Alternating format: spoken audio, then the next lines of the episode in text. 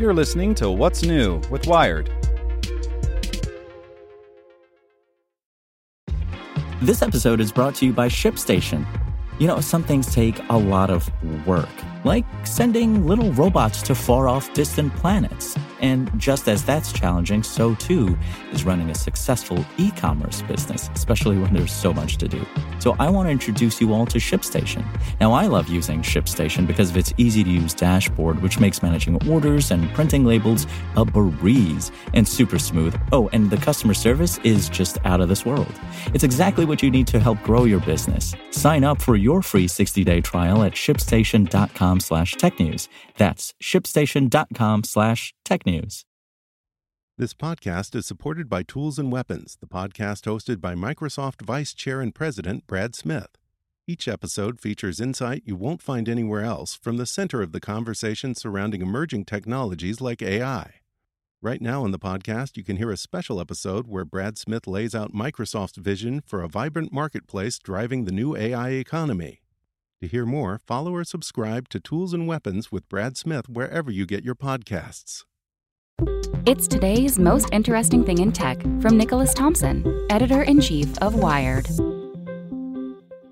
Brought to you by Quantic School of Business and Technology. The most interesting thing in tech is the question of how Twitter is preparing for the possible problems that could hit as we approach the November 3rd election.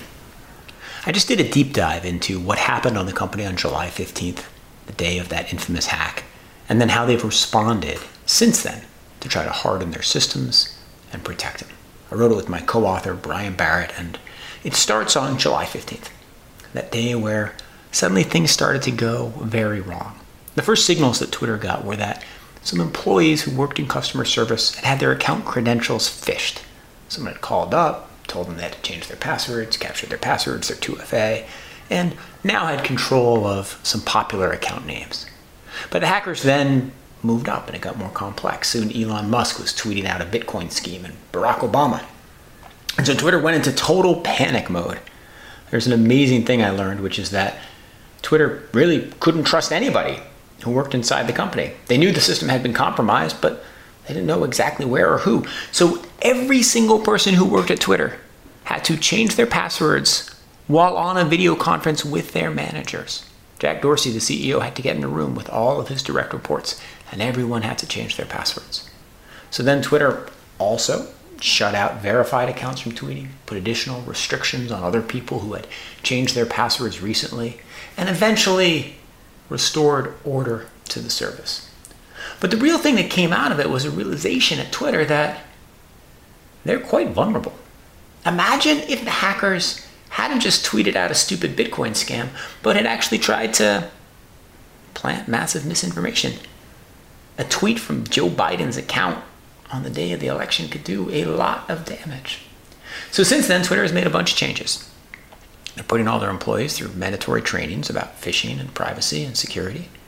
They're making all of their employees use physical two factor authentication, so physical security keys, instead of just getting text messages for your two factor authentication. And they're also setting up automated systems so they can better understand when something weird happens. One thing that a lot of people told me while I was working on the story is that they should have noticed when one customer service account or three customer service accounts started changing the passwords on lots of prominent accounts. They should have gotten an early warning.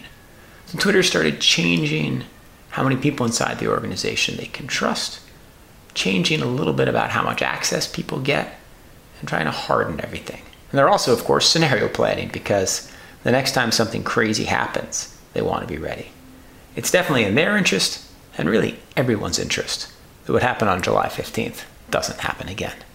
That's the most interesting thing in tech. See you tomorrow. Get more great stories from Wired in our daily newsletter. Sign up at wired.com/daily. Google, Amazon, Apple, Tesla, These are only a few top companies counting Quantic MBA students and graduates among their workforce. Quantic's award winning interactive learning platform equips high potential leaders with the confidence and top tier global network they need to make an impact. With a highly selective admissions model, Quantic is training the next generation of C suite leaders and entrepreneurs with future forward skill sets to accelerate their careers. It's time for the modern MBA that matches your ambition at an affordable tuition. Visit quantic.edu slash wired to learn more. Want to learn how you can make smarter decisions with your money? Well, I've got the podcast for you. I'm Sean Pyles, and I host NerdWallet's Smart Money Podcast. Our show features our team of nerds, personal finance experts in credit cards, banking, investing, and more. And they'll help you make the most of your money while cutting through the clutter and misinformation in today's world of personal finance. You'll get clarity on strategies to help you build your wealth, invest wisely, shop for financial products, and plan for major life events. Listen to NerdWallet's Smart Money Podcast wherever you get your podcasts.